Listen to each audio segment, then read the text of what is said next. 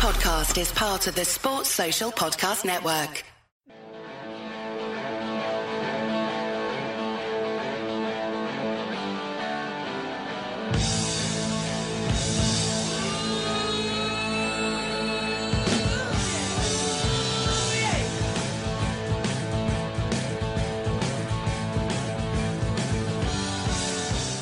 Hello and welcome, lovely listeners, to the Anfield Index podcast.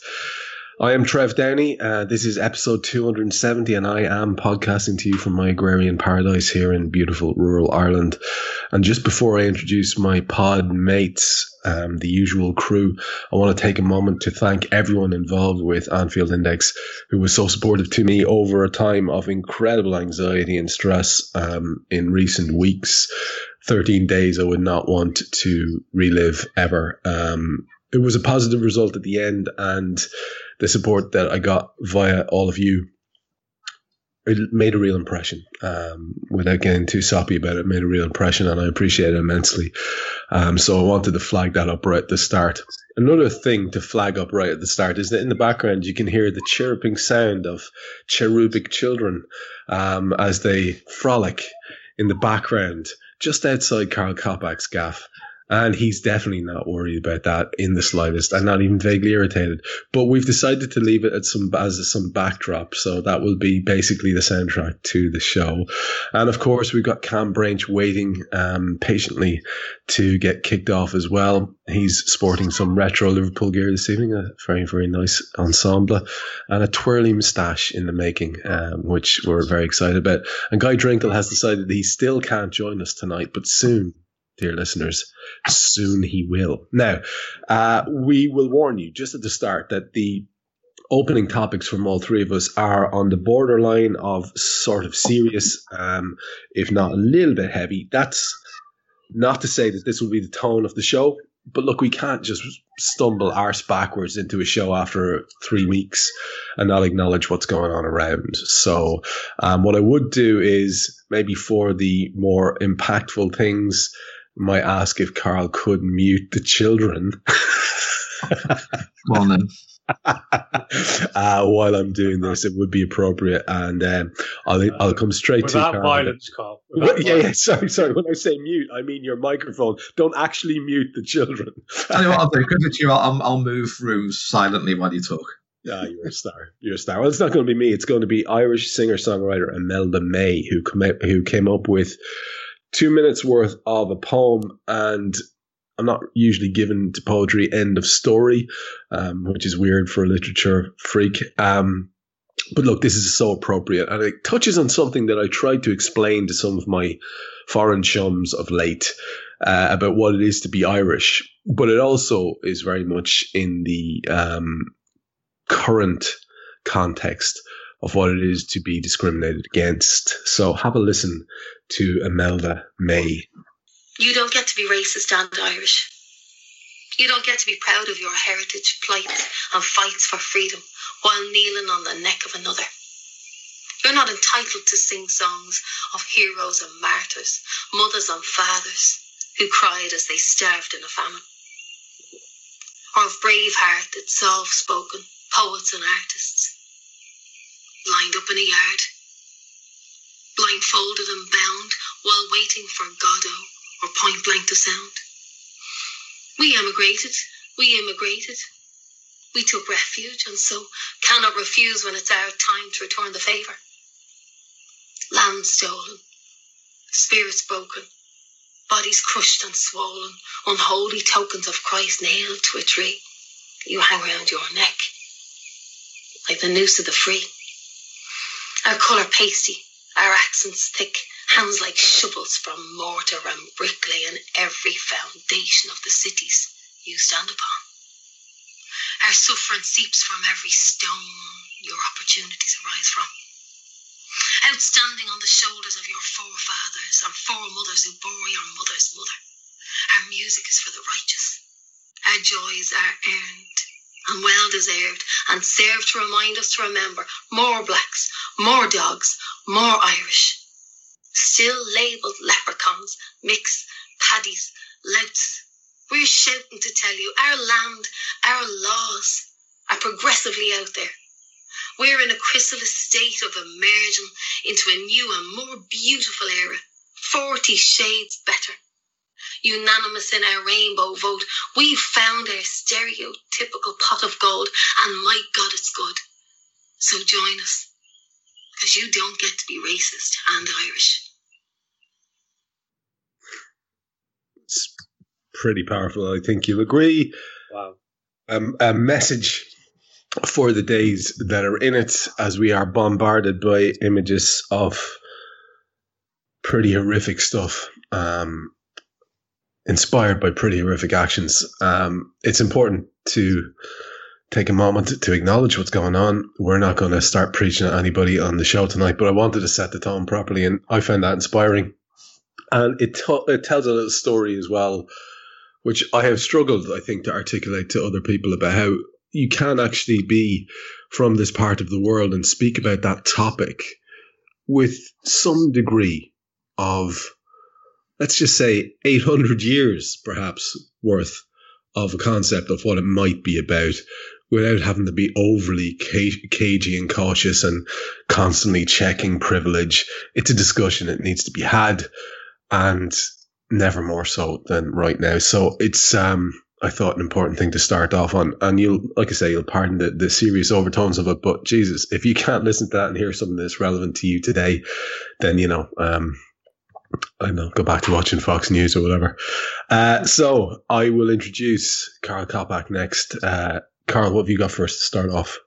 Well, firstly, welcome back, Trev. That needs to be said from all of us. Um, um, it, it's interesting. You should you should start with that because I've been thinking about a line from an Irish comedy this week, which is in the Commitments, where he says, um, uh, "The Irish are the blacks of Europe, and the Southsiders are the blacks of Dublin."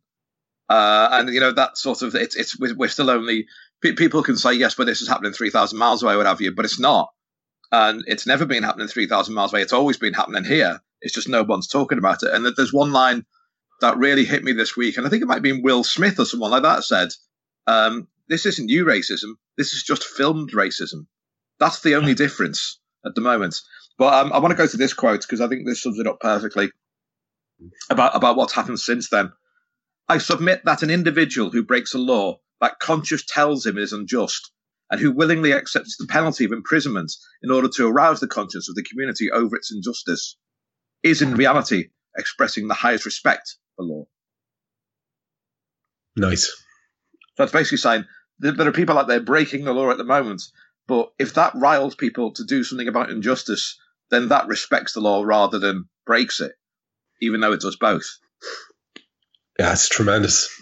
Um, well, guess who said that? Obviously, it's the number one man. It's Martin Luther, Martin Luther King. Yeah. And I've been through going through. I've been reading some of his, his writings lately, and uh, talk about being on the money. It's like it's like he, he's like standing in Minneapolis now. It really is. Yeah, yeah. It's it, it, it's it's it's a remarkable time um, to do some reflection. I found myself actually drawn a little bit towards Malcolm X over the last week or two, doing some reading. I say week or two, sorry. I mean, whatever the hell days it is since we emerged from that horrific nightmare. It's about three or four days. And since then, I've just been trying to put, put things in my head and just get back to having some concept of what's going on around me. And yeah, it's, it is a time for reflection and reading the comparative wisdom of those uh, who uh, led movements that were supposed to have made changes um, well, well, you mentioned Malcolm X. Um, I, I recommended to you in the week, Trev, um, that you listen to the Louis Theroux podcast where he interviews um, Lenny Henry, who, who, says something quite extraordinary about Malcolm X. After the and Kam, this this is your these are your this is your area as well, really. Um, you know, during the um, during the uh, the, the uh, Rivers of Blood speech by Enoch Powell, not too far away from you are now, um, do you know that Malcolm, Malcolm X came over to go and look around Wolverhampton? Yeah. I read nuts, this. How nuts is that? Yeah, I've heard him tell this story before. That is bananas. And as, as Lenny, Lenny Henry says, you know, just it's um, you know, Malcolm X knocking on the door and speaking to housewives in Smethwick. I mean, that, that's how nuts that is. But it also, like as I said before, it doesn't bring everything back. You know, this isn't just three thousand miles away this, this isn't, you know, we're not going back to, you know, lynchings and things like this. This was like the 1970s, you know, yeah, yeah, yeah. which we were we were around for. Well, let's be honest as well. We we often do retrospectives here, the three of us, on um, TV from the seventies and eighties, and what the most the most absolutely glaringly awful aspect of the television of that time, by far.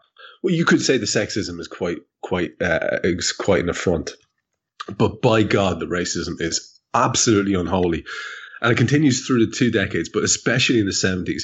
Now, I'm a massive fan of those compendium shows where they look over, you know, it was okay in the 70s or whatever, and you've got clips from various shows and ads and different cultural references points uh, of the time.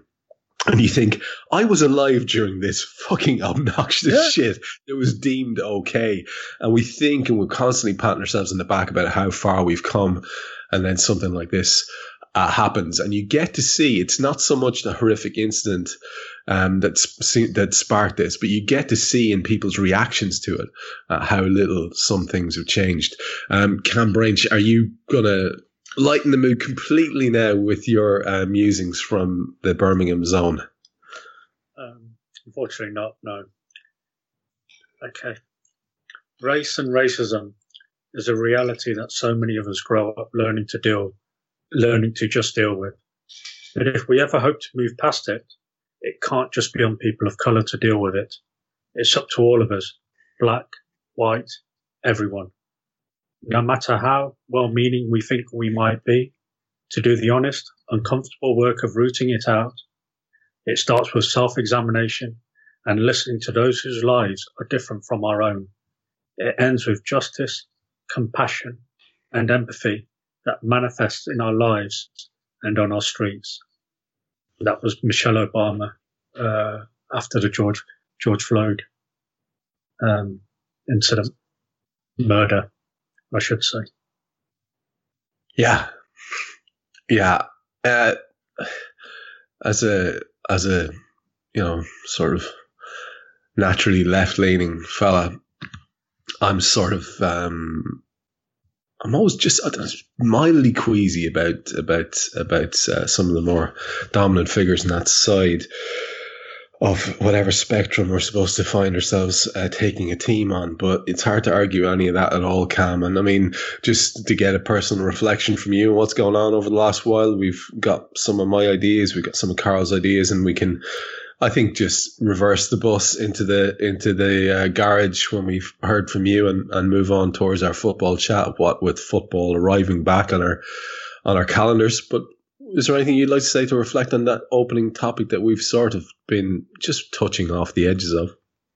Um, it's been a long time in coming, I think, in what's finally happening and in the way it's grabbed the attention of the whole world now.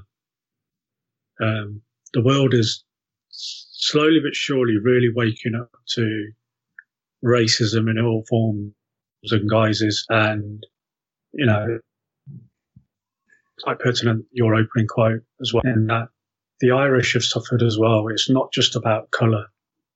It does go a lot deeper than that. Um, I, I've suffered racism for a lot of my life personally.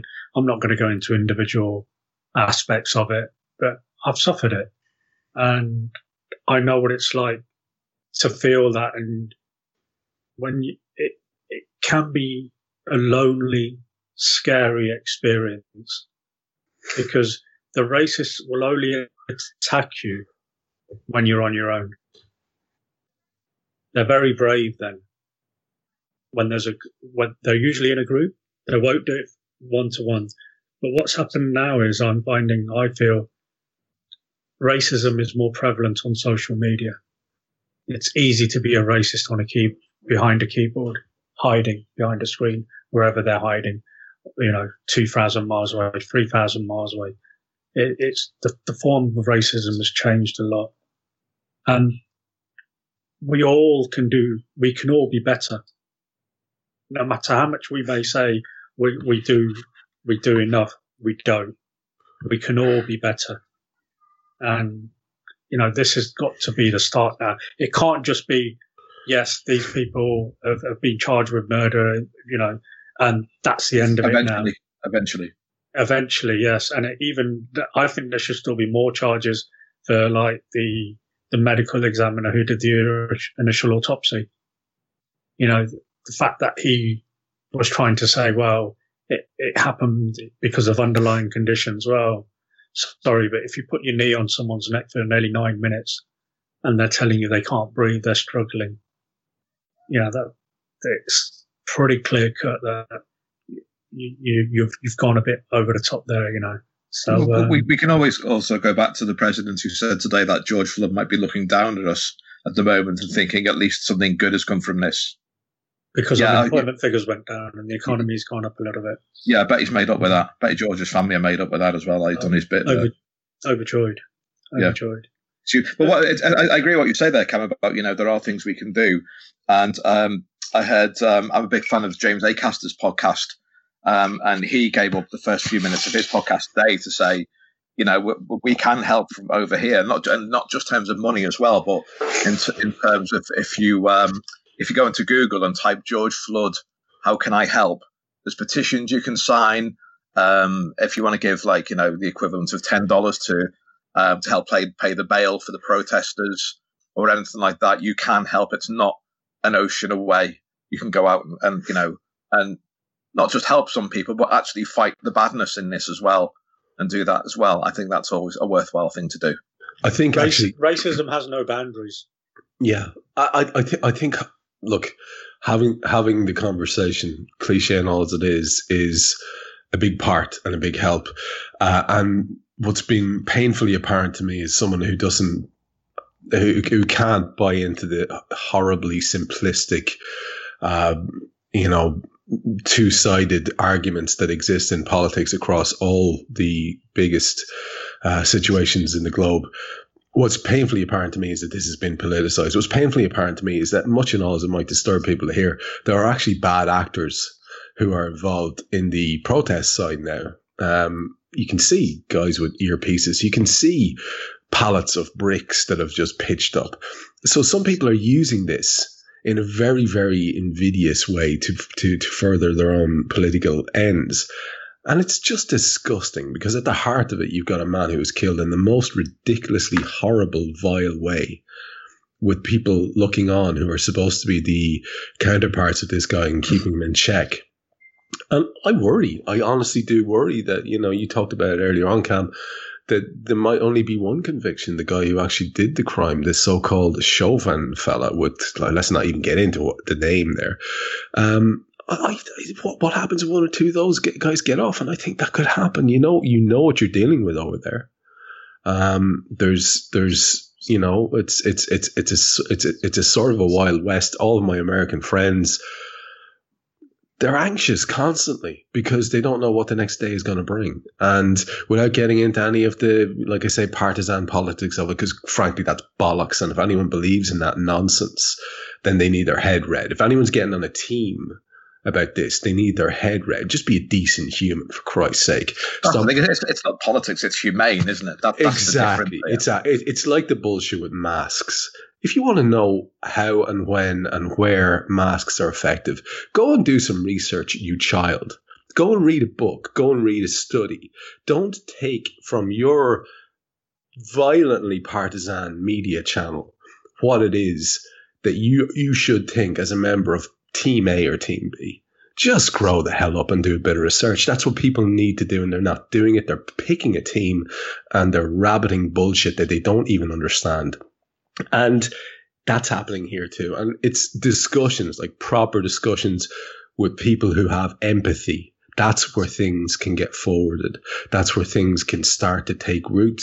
And that's where I hope there can be a little bit of hope coming out of this because at the moment it doesn't look too hopeful from any perspective in any part of the world. Um, it's all pretty grim at the moment. So you just have to hope that there are little things that are starting to take hold. I think people are starting to see the scales are falling away from the rise a little bit and they're starting to see the absolute shit show that we're being fed on a daily basis, the lies that are being absolutely propagated by the media every day. And hopefully maybe that'll take hold a little bit and people start to think for themselves. That's that's where I I'd land on it in terms of hoping that something positive could come out of this. Well, you're uh, going to enjoy this segue, Trev. You ready? This is gold.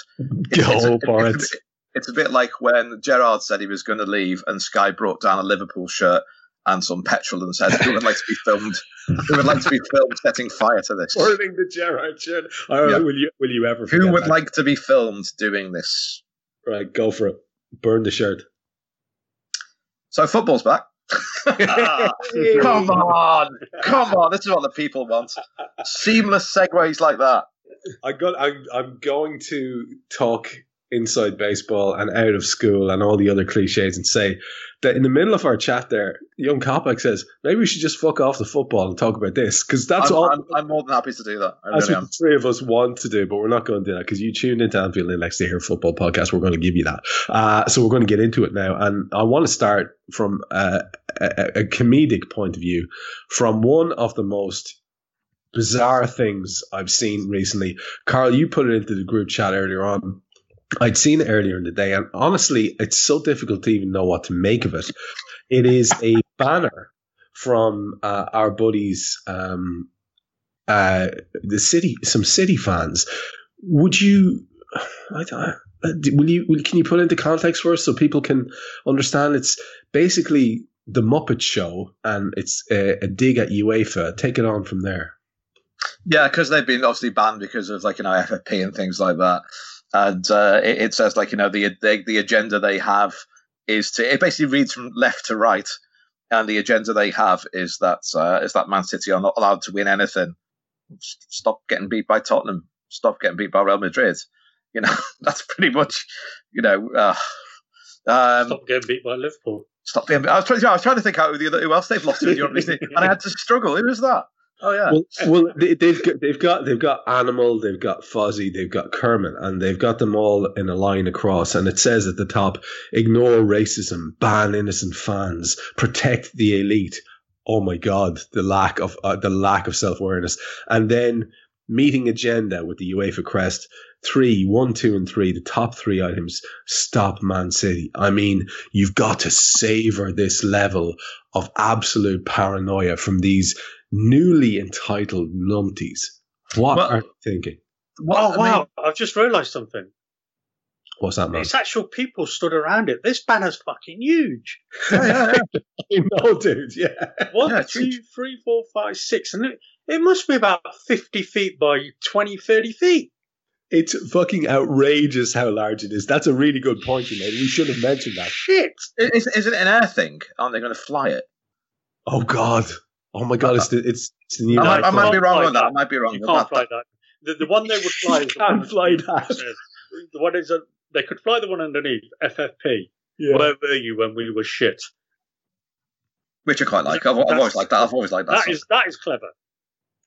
Oh, I'm I'm all for that, but to Yeah. to to be fair, there is no way that that main banner, which you will see on Twitter, just put in Man City banner into Twitter uh, or UEFA Man City UEFA banner. There is no way that that can be interpreted as anything other than the r- rantings of paranoid, delusional, entitled, obnoxious nouveau riche fans. It can't be anything else. Can, I play devil's advocate here for a second? Go on. Firstly, um, they're right about the racism for UEFA because racism um, is is not a, an a, a, an issue for UEFA. UEFA don't care. They'll put out paltry fines if Balotelli gets slagged off in a game. Uh, just absolutely laughable stuff. They're completely right about that, and I'm all for that. But and I don't get angry about what other clubs say about anything else. It's just you know it's none of my business. One one club is enough for me to worry about. But Trev, if they're going to start bringing up Fozzie Bear here, Fozzie Bear for God's sake, is nothing sacred in the game. You keep Fozzie Bear after this. Leave him alone. Leave him alone, man. He's got he's, he's a struggling comedian. Just leave him there. He's just trying to get a set together. It's He's a great trying- hat. It's a great set. Yeah, he's a loyal mate. You know, it's it's it's it's it's a liberty, is what it is. It's a I mean, liberty. Animal can look after himself. Fair play, no question with that. Kermit he can is a, handle himself. He Yeah. can handle himself. Yeah. Kermit is a decent host. You know, we Yeah. all we, we all like them whenever we get them. But if you're if they're going if they've got to go to, to who's the first one? if they've got to go to Middlesbrough and get something off Fozzie Bear, I've lost a, I've lost a lot of respect for them tonight. I will love it. I will love it. they get something off UEFA. The, the first guy, the guy at the bottom is Professor, what's his name? He used to have the assistant called Beaker. Beaker, yeah. I can't remember what the professor's name is, but No, I, can't, no. I think he was Swedish. I think that was, oh no, it was the Swedish. No, you're thinking, you're thinking the Swedish chef, yeah. okay, and then there's Miss Piggy as well. Uh, you carry on, lads. I'll, I'll, I'll do This some work is in the David background. Gill. So who's who's David Parry? Who's is that Rick Parry then? yeah, that's Beaker. That's Beaker. Right. Okay. He's Rick Professor. Parry's on the Rick Parry's at the EFL. He's not on the UEFA committee, is he? His name is Dr. Bunsen Honeydew, by which I There you mean the go. Muppet, not the bloke from UEFA. There you go. Uh, I, I, I, I can't comment with authority, Kam, so I'm not even going to uh, opine on that. Um, I'm just googling it. Parry UEFA. See what comes up. Rick I'm, Parry I'm Googling Dr. Bunsen Honeydew. we've, got, we've got all the angles covered for you. Yeah. Oh, Rick You know? Parry is part of the UEFA panel considering what's going on Man City financial fair play place. Okay, they've, they've, they've done a bit of research then. Fair enough. I've also got to say, you know, I, I'm I'm I'm all for, for bringing down institutions and things like that, but you were guilty, lad. Just say Yeah. that. See, that's it. And, and Karl, I, I didn't want to. I didn't want to step across what you were saying there because you were making a perfectly valid point that you know, and linked in nicely to the opening of the show about the racism aspect and the absolutely farcical, paltry, and actually dangerous. Uh, example they're setting with their fines um, and their you know total you know lip service to a topic that's far more important than that but it is them doing exactly what I was talking about other people doing and politicizing something for their own end. You know, it, it is at the end of the day a banner about poor us. So, you know, whereas it's a good point in its own, uh, uh, in the, in the context of this, it's just them. It's just them, you know. I don't know. But like I also- said, politicizing it for the, for their own end, you know. It's also the timing. Why, why do it now? Why did why didn't you do it when the you know it was what two months ago when the announcement was made that they're going to be banned for two years? I think the case is uh, next week, isn't it? Oh, is that what it is? Okay, I, that'll, I think I think the um, the appeals next week or something. that'll bring it down anyway. Yeah, oh, or I I, mean- I could be completely wrong, but I'm sure it was set for mid June or something.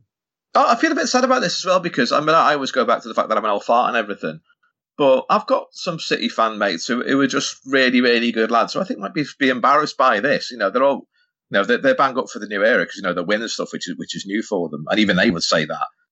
But Mm. um, it's just a bit sort of Cringy, yeah. I- yeah, I. I, I, I saw I saw Liverpool being accused of being cringy in the week by some of our own fans for the um, gesture towards the Black Lives Matter movement. And I, I thought it was excessively harsh. If you're going to call that cringy, then this thing here is on a, a, a, galactic scale of cringe. Uh, and look, I mean, you know, fair, like you say, man, like we've all said before, fair play. Do what you're going to do. Have your little wines. Nobody cares really when it's partisan stuff. You can talk all sorts of nonsense, but it just echoes so hollow when they're, when they're coming out with like how they're being uh, afflicted and and and, and put upon. We the reason we're talking about a Man City banner though is because the reality of football has just crystallized, and Liverpool do return to Premier League action on. This is amazing, lads. Uh, in the derby against Everton on Sunday, June the 21st at 7 p.m. That's my birthday, lads. It's nearly as if this was sort of. It's all about me, is what I'm saying. And Jurgen Klopp's team will then play Crystal Palace at Anfield on the Wednesday, June the 24th, just three days later uh, at 8.15 p.m. Now, this is what it's all about. And then we have a massive gap of, what is it there, 30 days in June, uh, six, eight days until we play Manchester City at 8.15 p.m. And I believe that's at their place. I could be wrong. Uh, Man City, we've uh, we beat them at Anfield, didn't we? Yeah. So I think we're Yeah. we're at the empty head for that uh, in Yes. theory. Um, so So that's an unfair that's an unfair advantage though for City, isn't it? exactly, yay! Sorry, but while we're doing the funnies, can I? I, I just completely forgot about this. While you're talking about the, the taking a knee thing at Anfield, or that picture, some bloke, some right wing prick, got into an argument with someone on Twitter. Just someone sent me the screen grab where it says, you know, um, wh- why are they doing this? And someone said, obviously, you know, what about Van Dijk? What about Wijnaldum? And the bloke replied, maybe Van Dijk and Wijnaldum support the police. I'm just going to leave that there. Bloody hell. Fucking hell. Bloody hell. You might think that may have they may have said something. Why don't we do this? You know, along with Sadio and you know, and basically anyone else. Obviously, you know, not just because, because you know that they're of color, but uh, uh, maybe they support the police. You just you, you you you see all all the crazies come out at moments like this. They really come out to play. Um, the crazies came out uh, about FSG, and uh, uh, it's a topic we'll come up. Oh. We, we will come to. And I know Kam, you've got ideas about this, but let's just talk about the football for a second because we can talk about football now. And like I said, on the the twenty first of June, we play the Blues uh, in. Just to answer Karl, absolutely. Okay. We play we play the Blues in uh, in the derby, and Christ alive, is going to be exciting. There is a potential, I think, that a win there will be enough uh, if City lose. I think I'm right in saying that. If City lose to Arsenal away, yeah. Um, then we've got Palace, which if we, Arsenal, the only team, uh, just a banter stat right now, the only team unbeaten in 2020. That's that's quite the bander stat. Yeah, and if we manage to beat Palace again. In the league, that is, in the league, sorry. Yeah. Uh, if, if we manage to beat Palace, it doesn't really matter what City do. Uh, if, if, if so, we've got two wins to get. We know that we've got six points to get on the board, and I'm not gonna I'm not gonna lie. I talked to Jan about this last night. We do video podcasts now, lads. I don't know if you know that we do video podcasts. Yeah, that's how it works now. Christ. I knew I knew Karl would love that. I knew Karl would be right up for that. And by the way, next week the Anfield Index podcast will, depending purely on Karl Coppack, be a video podcast where we'll get to see his lovely, lovely, lovely lockdown Barnet in all its mushrooming glory.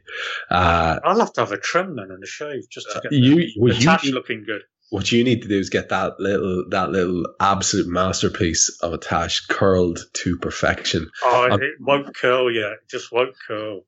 It's getting there, man. It's getting. It, it is. It is. It is. Yeah, yeah. I'm, I'm, I'm, I'm liking it. Tre- Trev, I'm using a comb. It's come to this. It's come to this. Well, you, you, you again, just to fill the listeners in on some um, behind the the microphones chat that we had before On the red I- button. Before anyone on the red button before anyone uh, starts recording uh, officially. Just in case you're wondering why he's using a comb now, because he used to use a fork before. yeah, I've no need to go anywhere near my hair. It's always been short enough for it not to be an issue. but Carlos promised that he will go full '90s boy band, wings, curtains, whatever you want to call them. Um, this is going to be an absolute epoch-defining show, so make sure you tune in for that. I'm, I'm, I'm the bass player in the Soup Dragons. It's not. or the mock turtles. One yeah, of yeah, yeah, yeah. He's not Keown, quite you know. sure. He's not quite sure where he's going with this. Uh, look, lads, I suppose what I'm saying to you is, speaking to uh, young Molby on this last night, I was gripped in the middle of an excitable chat by a bit of fear uh, because it dawned on me that this is essentially a pre-season, except it's worse than that because it's not like the lads haven't been keeping fit. They have. They've been on their programs like they would be over summer anyway. But all of us have been, in one way or another, to some extent or another, sort of battered mentally by all this as well. So people are tired in a way that they haven't been tired for quite a while. this takes its toll. We've seen several several uh, Premier League footballers talking about their reluctance to return. One or two very high profile uh, decisions made that they will not. Um, I wonder about this, and Kam, I'll start with you in this.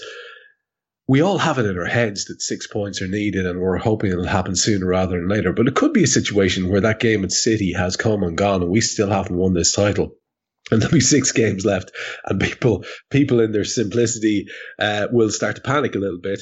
Uh, you can see that happening, can't you? Because one way or the other, it doesn't matter how you factor it in. This is worse than preseason, and as Jan said last night, it's not two, three games; it's four, five, six games before you get into some sort of a groove and you feel I'm ready to start the season. That's just how it's going to be. The lads are going to be low on match legs, no matter what their fitness uh, and fitness reservoirs are, and low on sharpness. no matter what uh, you might think.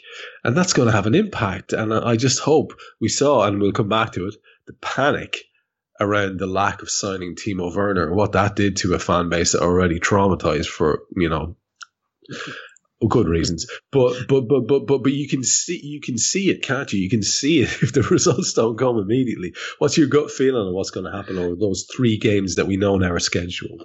Yeah, I'm not sure where you get this panic thing from. Liverpool fans are the most calm, rational fan, um, fan base I've ever come across. Um, I, I, I, I, on behalf of all Liverpool fans uh, around the world, I resent that allegation. Um, I, apologize. Will be, I, I, I, will be speaking to the Anfield Index lawyers. Um, uh, the slander that you. Uh, no, in all seriousness, yeah, we we're a, we're a fickle bunch of fans. Um, as for the match fitness, um, it's the same for the opposition. We're all in the same boat. Exactly. So that whatever position we are in terms of fitness, it's the same for Everton. It's going to be the same for Crystal Palace. It's going to be the same for Man City. Um, I saw a picture uh, last week. Kevin De Bruyne, he's, he's put on some timber. I've not seen any pictures of any of the Liverpool players with carrying a bit of timber like that. They they've looked like they've kept themselves in good shape. We've seen videos of Bobby sprinting at 500 miles an hour on his treadmill. Um, you know, they've all been working out. We've seen the Zoom uh, videos that they've put up that where they they're getting together first thing in the morning and uh, they're going through their stretching and whatever and doing doing their little workouts like that. Like that. We've seen the videos now of the 11 versus 11 and Naby Lad sprinting away from Trent, even though Trent was starting from literally a standing start. So it looked like Naby was going at 700 miles an hour. Um, so I think with the team that we've got behind the players and the way they've been playing all season, I think this, in a strange way, this break would have done them good because it would have recharged the batteries. I think just before the the league was shut down, we were beginning to look faded there was a there was a few games where we weren't playing well, hence you know the loss to Watford, for example. Um, we weren't that sharp against Bournemouth, even though we won that game. So I think this will, have, in a, in a way, will have revitalised the players. I think we'll actually be in a better place for it. I love that, and there's an, an added thing to consider here, Karl. I want to hop this one off you, and that's motivation. Um, will there ever have been a team of lads? And, and, Kam says, and it's interesting, you know, we've all had our own experiences over what uh, this period of time uh, has been of, you know, Zoom calls and family quizzes and whatever the hell, you know, with uh, grainy video images as we look at each other. And we've taken solace in the fact that we can actually see each other and talk to each other and see a smile on someone's face that you know it makes a difference. And we know that our lads were very, very involved in that. Uh, you know, it, it, worries me just on a little aside, and nobody needs to comment on this. A little aside, it worries me like nothing has worried me before about how every single ad on TV at the moment, and the, people don't put money into these things for nothing, is about this remote detached living and just uh, the concept of it kicking in again oh, it freaks me out. I'll never use that new normal phrase. I will never talk about social distancing. I'll talk about physical distancing. I don't want to be one of these drones that are being programmed by something I don't like. But we've seen our lads enjoy the benefits, and I've enjoyed them of Zoom calls, of of of the connectivity that it's shit connectivity, but it's some connectivity that we have. And I think, Karl, that the motivation that our lads have, which will have been kindled and enkindled and kept burning by the best man manager that the game has ever seen. I think that'll push us over the edge. And I think, yeah, we may not get it done in the game, in the two games or three games, maybe not even the four games, but this thing will be done. I don't doubt it for a second because I don't doubt that the motivation of these guys will be absolutely off the charts. Do you think I'm being naive there? Well, I'm I'm I'm never at home to run a talk, ever. no no runners is my philosophy, and I, I think we'll be done in two games. I really will. Um, I think you're right. Our our motivation is stronger than most because we've only got to win two games, and then you know no one cares if we sit on the beach for the rest of the year, but um, whenever the new season starts. But um, I'm not worried at all. I, have enjoyed the, um, the, the videos as well. I don't always plug into the sort of um, the, the, the club social media and stuff, but I do like the fact that this, this is just a little thing that they all waited till Harvey Elliott came on to a call to sing him happy birthday, and he's he's like a kid, and they all waited for him. All these like you know megastars, and and and that's the manager's doing. Um, so I've got no real worry whatsoever about what's going to happen in the next few weeks. Liverpool win, will win the league. It's too early for me to say that. Obviously, there's me uh, got to say that. Uh, but uh, yeah, we will. I'm not worried. I'm honestly not worried at all. I think Kam's right. We all start from the same place, as in, you know, um, I've, I've, got to say, if I was as fat as Kevin De Bruyne, I'd take that. But uh, that would that would be a plus for me. But what what, what about Harry Kane? Uh, like, have you seen the picture the pictures of Harry Kane? No. I mean, he's, I mean, sorry, he's, he's put on a bit of weight as well. Kev, Kev, slimline by comparison with Harry. Harry is Harry just looks like a lad who's sitting on a low wall outside a a, a, a, a local um, sort of youth club, waiting for a minibus which is overpacked, uh, with his kit bag on his shoulder, uh, throwing chips and drinking Royal Dutch Lager. Well, there you go. yeah. Uh, he, he looks like a Sunday league player. This it's, for the teenagers. It's it's it's splendid. Um, it's it's it's a, it's a remarkable thing to see. Whereas our guys, not only do they look lean, uh, I think that determination is going to push and push and push. I just I, I really hope. I think it would be absolutely joyous if we could go to City with the title in the bag. I, I, I do. I, I think if we could get these two wins, it'd be brilliant. The God of Honor. Oh, imagine, man. Imagine it. And we deserve that. Do you know, as a club, as a fan base, uh, people hate that phrase, as a group of fans, uh, the lads themselves more than anyone. Family, surely. Uh, sorry, uh, hashtag LFC family. Uh, we we do deserve that. We do deserve that, and and and you know, lads, we got football on the telly again. I'm kind of beside myself. I was just talking to you both about how little podcasting I've been doing because most of my podcasts are like let's react to or predict about or speak about the, the match itself and it's going to be great to get back into it two footed into raw and talking about games and analyzing games i can't wait for it i mean is there anything else that you want to talk about about those specific fixtures that are coming up? Because I, to be honest with you, it seems a bit redundant to be looking at any game with any kind of seriousness in terms of analysis because all previous forms out the window. Uh, so, is there anything that I, am leaving on the table there in regards to those games which we know are scheduled now? And either of you want to talk about, f- feel free to pick it up and run with it. Um, I'd, I'd be quite happy to win it at Goodison. I think that, you know, to win it at Goodison would be, would be quite magical because the few from, um, from the blue half of Merseyside will, would be stupendous. It'd be worth its weight in gold. It really would. It'd be glorious, and that requires Arsenal, doesn't it, to beat? Yeah, that requires Arsenal to, to maintain their unbeaten record of 2020. four wins and four draws. Mikel Arteta, manager of the season so far, yeah. or manager of 2020 even. So, um, can we, yeah, just, can no. we just have a round of applause for Mikel in his last, please? Yes. Go on, Mick. One, Mick. Big fan. I, I, would say right now, I would, I would also, as a guy who's like famously uh, follically challenged, there are few, if any, people who I ever look at with a degree of envy because uh, you know I just I, I, I like being I like my hair the way it is. It was it was the way it is now since way before it needed to be. But I like Mikel Arteta's hair.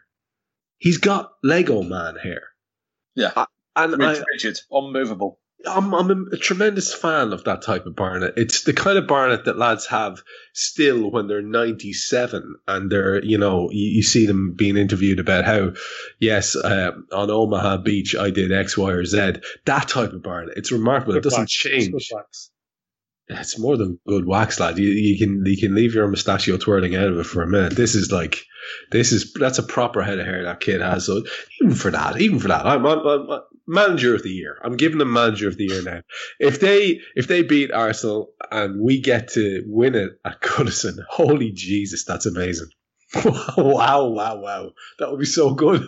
First time of asking, do we know when the City game is? Because I'm as seventeenth, I think. Ooh, so it can be done as uh, yes, yes, because uh, City uh, are playing a game in hand, aren't they? So there's uh, four teams who have played 28 games so far. So they're both playing on the 17th.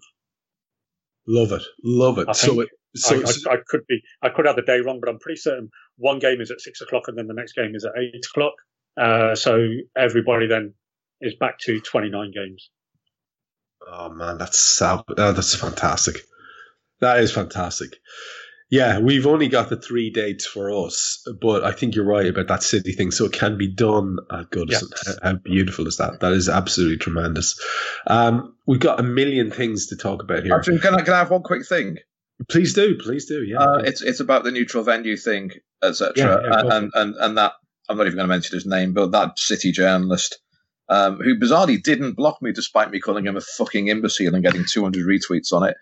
Um, saying that you know he'd rather stay at home, and Liverpool fans, you know, they'd rather go out and cause danger by congregating around the ground. May I remind him and his fucking ludicrous idea that people congregate outside the ground which Liverpool are playing in, they miss the fucking match because it's not you can't you can't see the game from outside the ground.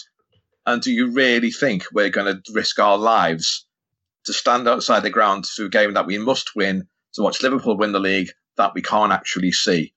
So why don't you write some proper fucking copy and stop acting like a fucking fanzine, fanzine writer, you imbecilic prick? Well, I wanted to leave a little silence after that because hopefully Guy will cut and paste this and we'll put it out there. I thought you were going to do the uh, Justin Trudeau. oh, Justin Trudeau. Oh, God there's a podcast in Justin Trudeau. We'll leave that, we'll leave that particular uh, oddball to one side for a second. Um, do you know what interests me is we've got lots and lots of things to talk about which are specific, and I think we should. We could we could wax lyrical about the lads' funny haircuts as they return to Melwood. Uh, I, I try, yeah, absolutely. I tried to get to draw Jan on that, yeah, and Jan's Jan's had uh, some homemade haircuts. Karl's been avoiding them so far. Um, Kam's just you know.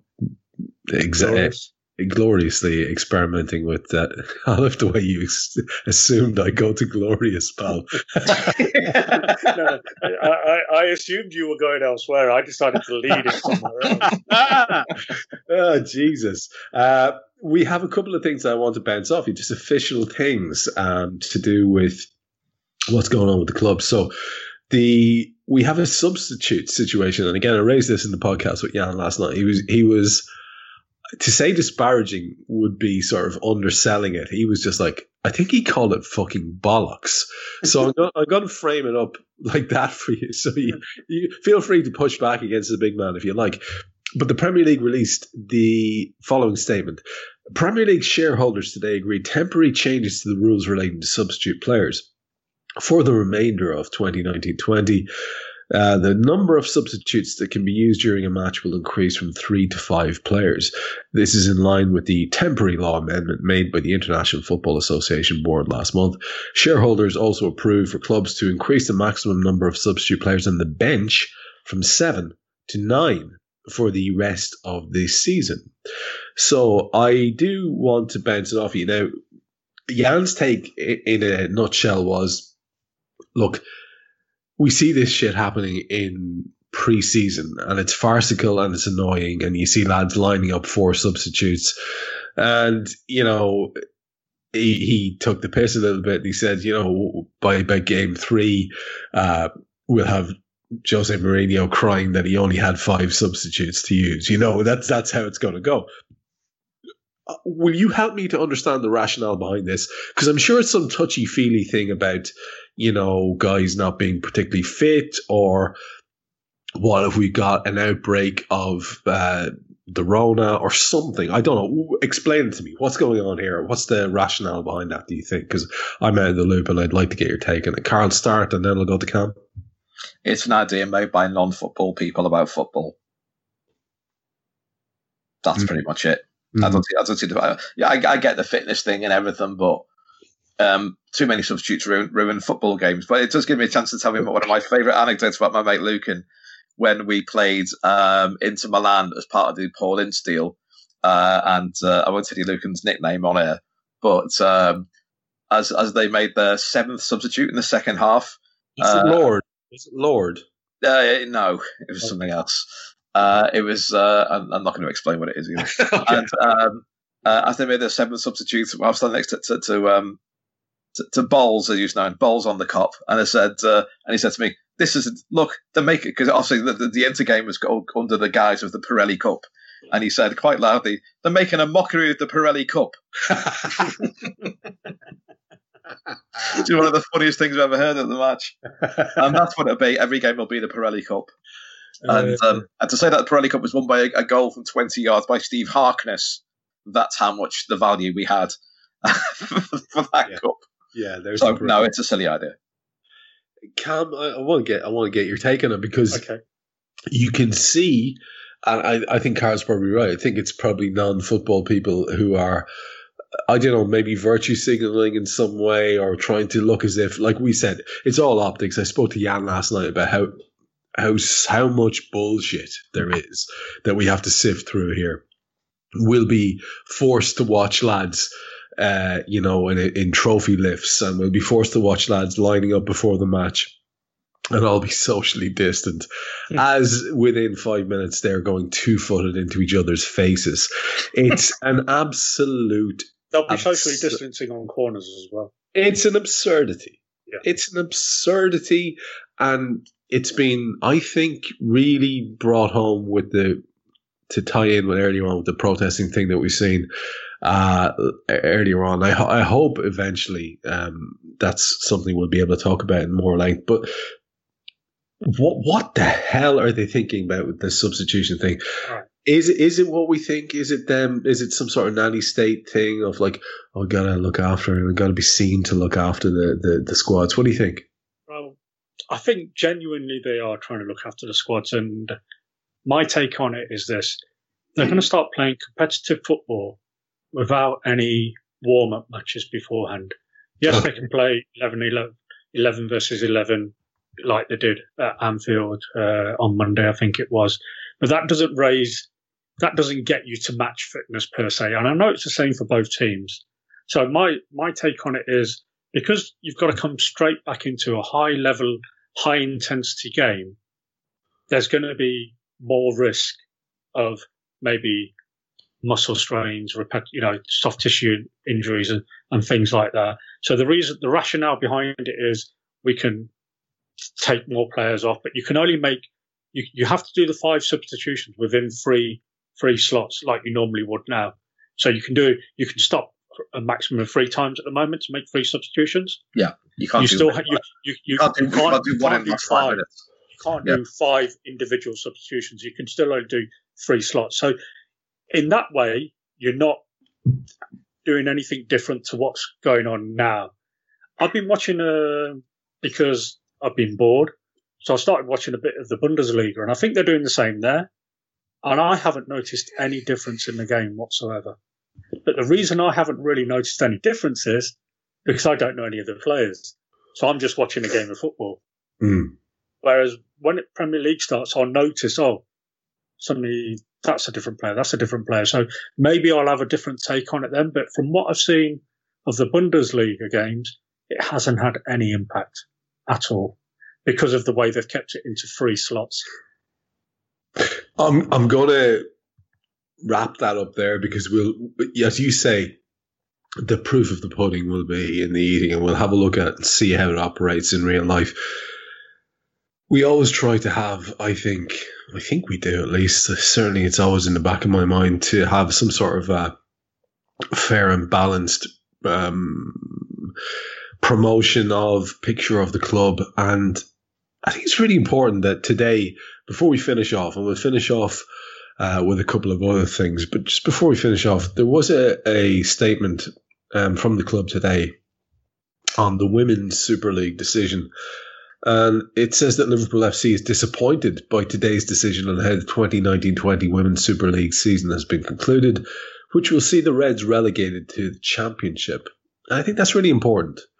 Right? I think it's really, really important that we point this out. Whereas the men's team are doing what the men's team are doing, um, the club is growing and growing. And as it does so, the women's team has taken on extra significance and extra fans, and people will be invested in this. And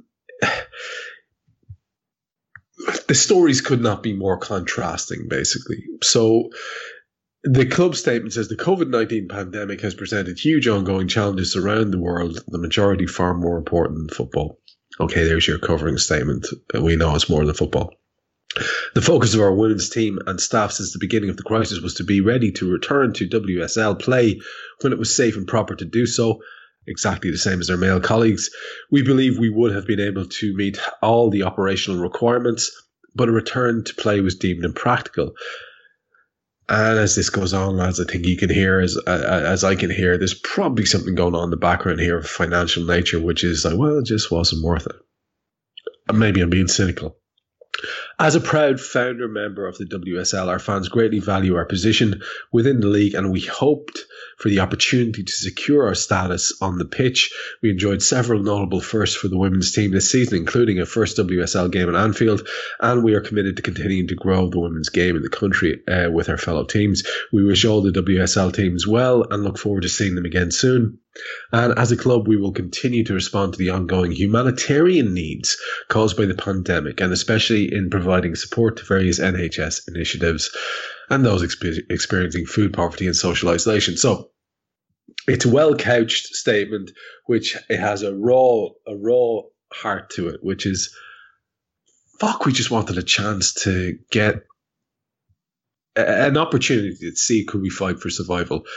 Man, that sticks in my craw and it really gnaws and gnaws away at the old heartstrings, Karl, because you know, we, we're lucky. We're talking about the Reds and their motivation and how we're almost certain to win our first ever league title if the if the thing manages to play out. And here you have this other aspect of the club, this other section of the club, and, and the, the family of the of, of the club, who are looking at this horrendous situation that's been forced upon them. They don't even have the opportunity to fight for their survival. It's grim, isn't it? Yeah, it is, and I would say to that maybe if the club had backed the women's league a bit more, then it wouldn't be that much of an issue. I mean, I don't know a great deal about the women's league, but the people I respect who do, do said that the um, they're not given as much as the opportunities as maybe they should be. And it is a shame, but you know, the, the women's team are bottom of the league, and uh, I find that a bit odd for a Liverpool club. Yeah, it's it's it's very interesting, and I know again um, those who I speak to on a regular basis who follow it um, have been massively disillusioned with the way that things have been operating at the club. So that's yeah. in and of itself that's that's a separate issue. But I just it, it, just the the simple thing of it wrapping up. We were talking earlier on about how we'd have been gra- quite happy to take the Asterix title if it had wrapped up uh, like it did in so many countries. We'd have taken it. Um, and you forget that there are people in the far end, and in this case, it's our sisters and they're on the far end, and I feel bad for them in many, many ways. I wonder if you want to talk about Timo Werner before we finish, because oh, man, I'd like to talk about Timo Werner. I'll tell you why. Because sure it's not Tom Werner. It's definitely Timo, and as as and I know this because uh, a a a lovely German follower uh, who I speak to on a regular basis, who I, I followed way before I was followed back by herself, uh, said that, uh, well, she expressed some opinions about Timos. and uh, it was quite revealing. But what I what I have to say is, I've seen some pushback and I've had it myself uh, I, last night when it came out, and I knew it'd annoy people. I knew it would, but I thought, look, I've, surely I've got a bit of goodwill here. People know I'm not a, just a, a, reactionary twat who just says things for the sake of it. And I knew it would annoy certain people, but I hoped they'd be quiet. Some people couldn't help themselves; they had to. So it says, quiz, says quiz champion Trev Downey. Yeah, go on. Hey, yeah, hey, hey, hey. Hey, out of the out of the context of this show, I'm actually saying on this show I'm a prick. Uh, but, but but but but but then so are you too. so it works. Well, uh, I'm gonna. I would. So it, like I say, it works. But but but so I, I was like dismissing it. I was like, fucking, we're gonna win the league. Forget it, Timo Werner, whatever. Now, and it wasn't supposed to be naive. Obviously, I've seen this kid. I'd love us to sign the best players in the world. But what happened was the word got around Kam that it was because of money. And then the word got around that it was that we wouldn't agree to a certain fee. And then it was all about FSG out. And I kid you not, it genuinely was a spectrum from people going, This worries me. And there are people I love and I talk to regularly. And I won't disparage them for it because fair play, it's a good point to the far end of it, which I tweeted you a little still earlier on, which was uh, the the the opportunists who thought, brilliant, we can get our anti FSG thing going again here. What's your take on the Werner thing? Um, I was disappointed uh, with obviously the signing seemingly not happening. I would like to think that it's more than just about the money.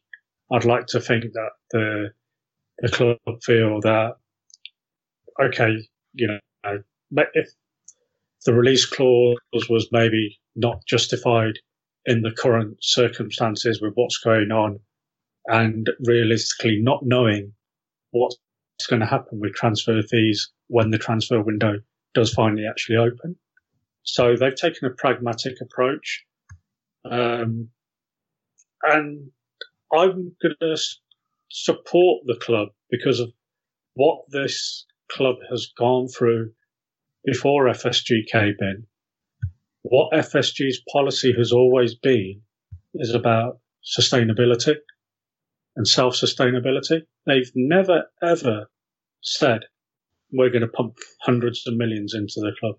They've never pumped hundreds of millions into the club, apart from where they've put loans in and then make a little bit of money back on those loans. They're not interest free loans. So the stadium for the main brand, the main stand expansion, they didn't, they didn't go to the bank. They put their own money in and they've paid themselves back and they, and they, they made money on that. That's, they don't take money out of the club like say the Glazers do. They don't pump millions into the club like the oil, uh, oil money and like Abramovich does because they don't, they, they've never done that. They want to make Liverpool Football Club a club that can stand on its own two feet. They want to run it like a proper business. If the TV money disappears, they've got to know that the club can still run. They're trying to run it like a proper business. So the fact that we're not signing Timo Werner, one player, and the fan base has completely lost their, sh- or some of the fan base has completely lost their shit over it. It is only some. It is yeah, only some. It, it is only some. Let's let's be clear about that. Um, it, it's just ridiculous. If you if you can't, it goes back to what you just said about goodwill. If you can't give FSG, Klopp, Edwards, Fallows a little bit of credit, uh, Pep Lijnders, Buvac previously, a little bit of Kravitz, you know, I could name, I could keep, I could keep throwing names out. If you can't give them a little bit of credit, a little bit of goodwill for a Europa League final, a League Cup final, a Champions League final that we, you know, you never know if things have been different, but that's any final. A Champions League win. It looks like we're going to win the league. And this is in the space of four years of Klopp being there. Yes, this is the man they've always wanted. This type of manager. They've always wanted a progressive manager who can work within the way they want to work. We've got the perfect setup there right now. We've got Klopp for another five, four years, I think. 2024 his contract runs to. Yep. Yeah. So instead of being shitty and picky and arseholes, enjoy what we've got. The transfer window hasn't even fucking opened yet. It's not, the season hasn't even finished yet. And you're losing your shit because of one player. Well, when you all lost your shit last summer because we didn't make a signing after winning the Champions League, why haven't you lost your shit about the fact that we're top of the table, 25 points clear? That's fucking criminal, then, isn't it? That's the point, right there. That's the point. And it's not about blind trust. It's about nothing but the opposite of blind trust. It's about evidence based trust. That's what it's about. Exactly. Uh, it's evidence based trust. And Karl, I'm just going to spin it back to you in a different kind of way because evidence based trust is fine and good, and we all can say the right things and we can all trust them. You're you're often FSG skeptical, uh, as I think everybody has a right to be. Uh, without being overtly critical about uh, of the of the whole, uh, just sometimes the parts. Uh, but take it down this road for me. If we don't sign a Timo Werner, which we're not going to, if we don't sign a Kai Havertz or a Jadon Sancho, that Thuram uh, lad's pretty good, isn't he? Or yeah, that Thuram lad or a Ousmane Dembele. Do you think you'll go into the new season uh, feeling as if it's been a failure, like Kam alluded to, several people did last summer? Not really, because these things aren't an exact science. You know, we've got no entitlement whatsoever to say, no, that's wrong. Turn up Timo Werner as our player. Um, um, my, my, answer to, to, the question you asked Kam would be two things. It'd be one, where does he play? Who are you dropping for him? Uh, and the other one would be um, he, he, plays. Lad didn't want to come here. He plays for someone else now, and there's only so much you can do about that. Um, you know, if we're not going to get Mbappe, although Mbappe 2020 is still in my head, um, I'm pretty sure that manager's good enough. The, the, the, difference between this more than anything else, Trev, is we did when we didn't get targets when we didn't have a manager like Jurgen Klopp, is that you knew they bring in some Joe Cole shit, or you know, so, some someone like that. Who, who, just, just someone who's going to just really, you know, you, you think that's that.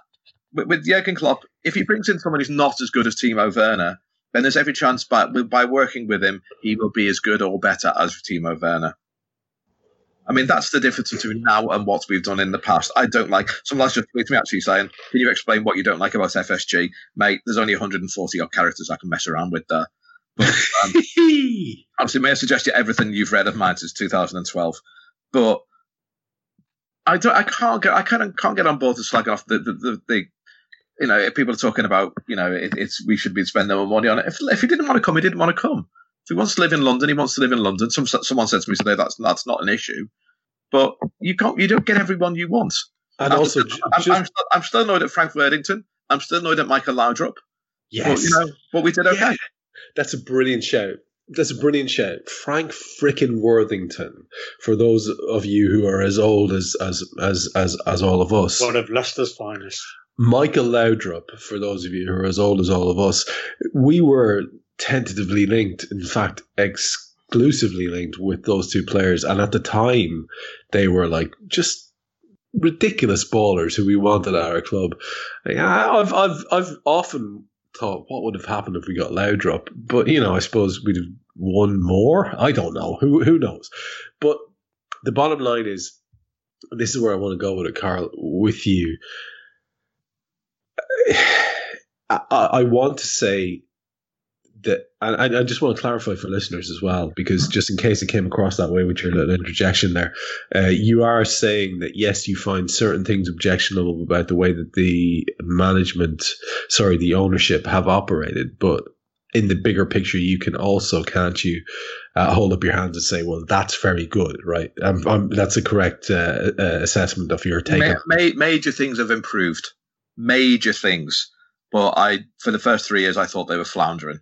They really did. More, more I mean, there's a mate, mate of ours who said this once. It just sums it up perfectly. More public apologies than trophies. And, yeah. About, and things like that. You know, things about the, the, tickets and even the furlough thing recently, which they were completely wrong on. Mm. You know, it, it's just little PR disasters like that that get under my skin. But we, are European world champions and we're about to win the league. So it's very hard to say, oh, now we've got to get rid of them. To, to replace them with what? Somebody exactly. can do more than that.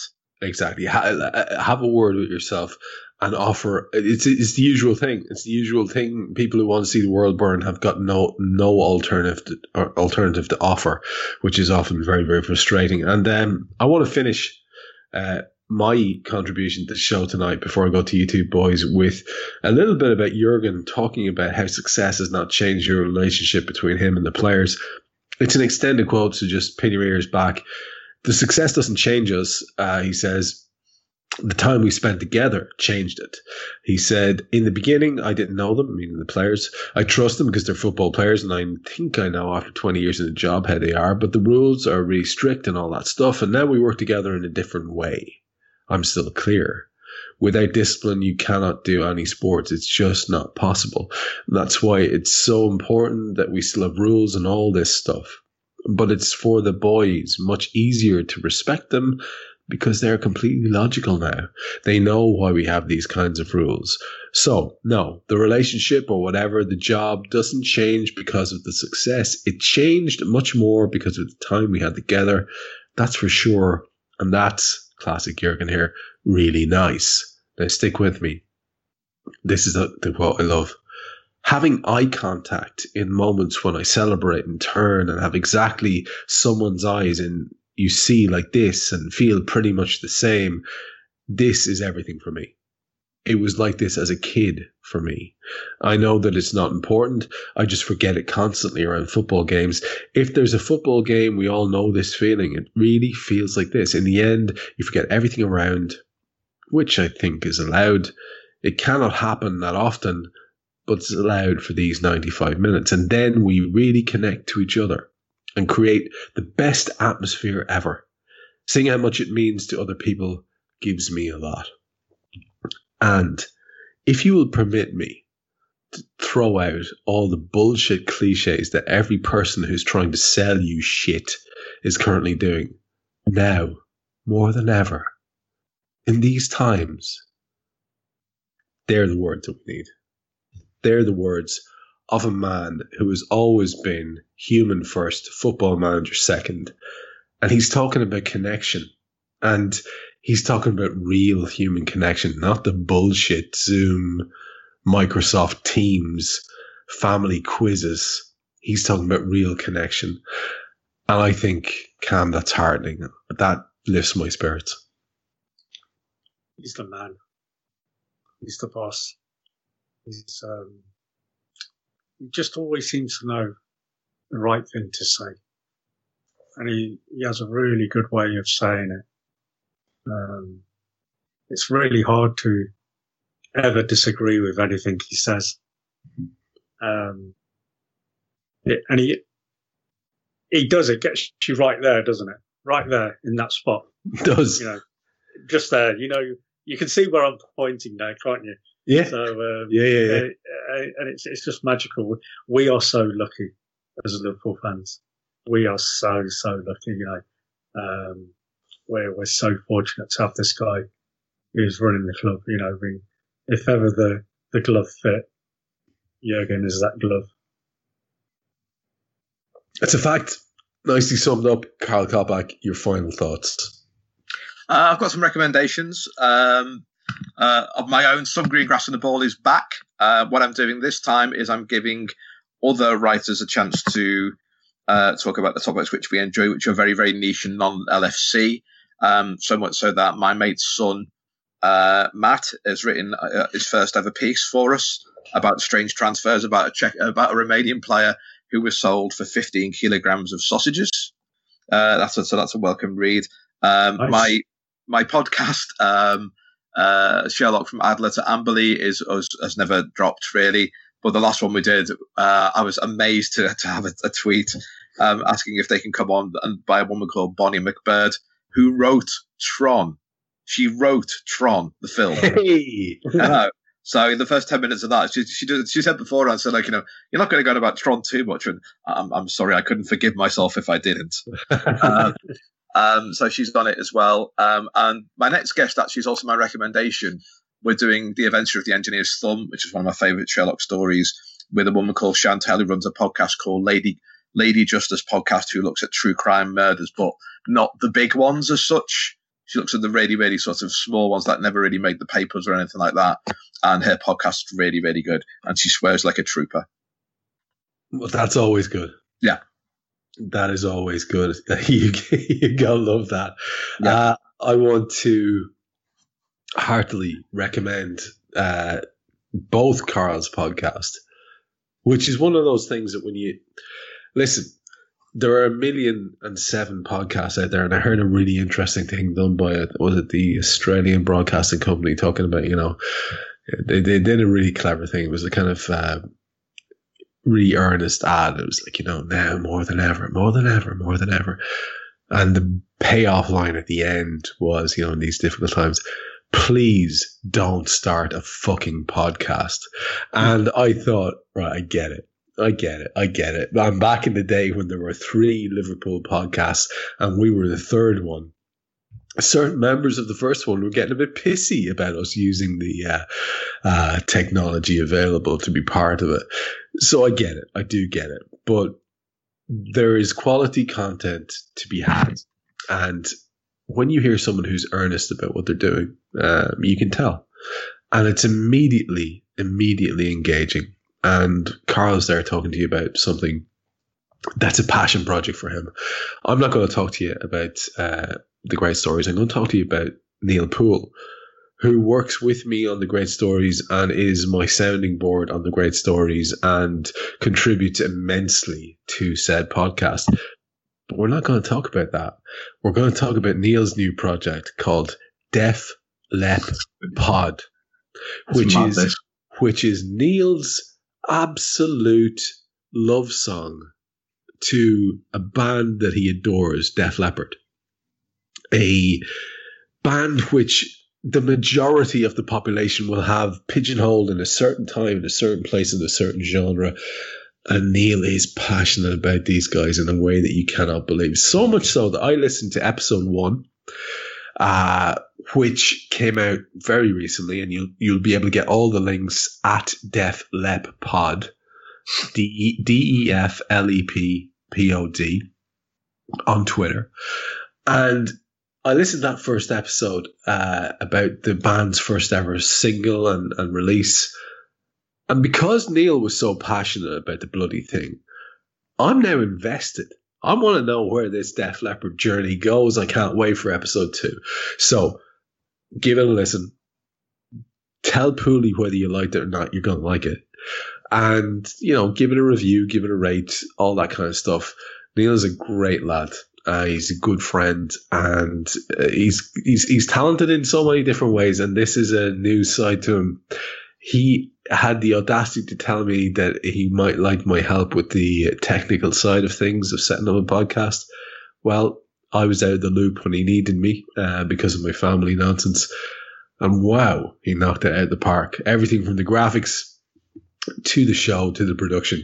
It's great stuff. Give it a go and see what you think. That's my recommendation. What, what's really funny about that, Trevor, is that there's a mate of mine who used to be on the the, the uh, forum I was on for years uh, called Paul, Paul Burns. He, um, he, he sits in the Kemlyn and uh, he absolutely loves Def Leppard so much so that I've been literally taking the piss out of him for 12 years about it. So when I saw the original tweet from Pooley, I just hooked him and I just like put him on touch and just said, you know, said I can't believe someone's done this. And the other day I saw Burnsy recommend, hey. recommend the podcast to the rest of the world. So and they don't know each other. So you know, sometimes social media is quite a good thing. It can be quite a good thing. They're uh, all, by the way, Def Leppard. I have to say that. they really are. Of course, you have to say that. Your your your uh, your, your reputation will be shattered. I love the fact that Purdy loves them. I love that. Uh, that that's just a nice thing. I like things. But, but, like but you, you, see what you see what I'm talking about. You see what yeah, I'm talking yeah, about. Yeah. You, you told them that much. You do a podcast on them. Yeah, exactly. So, so it's one of those things where your opinion of the actual subject matter or the band or whatever happens to be doesn't matter. If a podcast is done well, you're you're you're sort of enthused by the by the enthusiasm of the presenter, and that's all that matters. And yeah. uh, Neil's done a super job on that. Kam finishes out with your recommendation or quote. I'm not sure what you've got for us. Um, I'll do a quick recommendation and a quote. Uh, Netflix, Jeffrey Epstein, Filthy Rich. Definitely worth a watch. Heavy shit, right? Okay. Yeah, definitely worth a watch. A bit of an eye opener. Um, and my quote: "Never be in a hurry. Do everything quietly and in a calm spirit. Do not lose your inner peace for anything whatsoever, even if your whole world seems upset." And that was Saint Francis de Sales, de Sales, de Sales, de Sales, de Sales. De Sales. I don't know. I don't know. No, don't me. I'm, I'm, thinking Saint Francis de Frank, Sales. Is it Frank, spelled, with Frank. Is it spelled D E and then S A L L E S? One L. Okay. Two separate words. I can't yeah. help you. But let's just say that Frankie was on the money there. He was. Big Frank. Big Frankie. Yeah. Big Frankie Worthington was on the money there. I like that a lot. I like that a lot. Uh, your recommendation, some heavy tack. And can I just say, if Netflix are producing a, a Jeffrey Epstein special, just take it with a pinch of salt. It's probably far worse than that. And I would say go and watch Michael Jordan doing his crack because that is still so good. I watched Space Force during the week. I couldn't uh, get into that. It's daft. It's daft. It is, it what's, is, I've what's, watched what's even one episode, and I was like, "Oh my god, this is awful." Well, what's even dafter is the, the, real thing is is probably even dafter, and and and also they've fully given their tacit approval of the show because everything from the logo to the to the uniform is not a million miles off. So, wow. Fair play to Space. Force. Uh, we should we should start wrapping up. We've gone long, but Guy Drinkel will edit this uh, monster into something um, comparatively okay. It will be overlength, but then you've you've deserved a show which is overlong because uh, through my absence we've we've missed at least two, if not three. So I want to wrap. We, haven't done Dominic Cummings yet. Yeah, yeah, yeah. Wait, listen. We have topics up the wazoo, and then we're back. Yeah. We're back, if you know what I mean. So let's get into it. Let's let's do one in a few days if you want to do we're it. back tomorrow. Yeah. Let's just do it tomorrow. I don't care. Well, let's go again soon as we can. Let's uh, just all meet at Barnard Castle and do a video.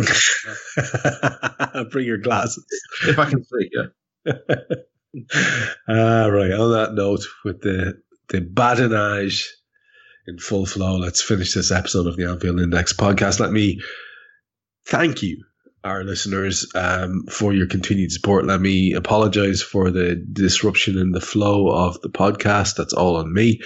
And let me remind you that the best thing you can do for us is to either pass on the word uh, verbally or via your social media of the show. Uh, we'd appreciate that immensely. I have been Trev Downey. That was Kam Brainch. That was Karl Coppack in the background. It's producer Guy Drinkel. And until we speak to you again, be kind to your fellow Reds. And a line that everybody's robbed from me over the last while. Stay safe out there.